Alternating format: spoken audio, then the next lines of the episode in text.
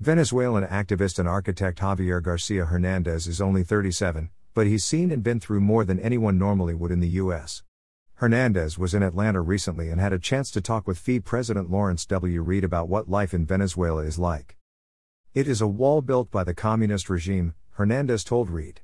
Unfortunately, it is a consequence, he said, acknowledging that the current hardships were initially voted into existence in the elections that brought Hugo Chavez and Nicolas Maduro to power.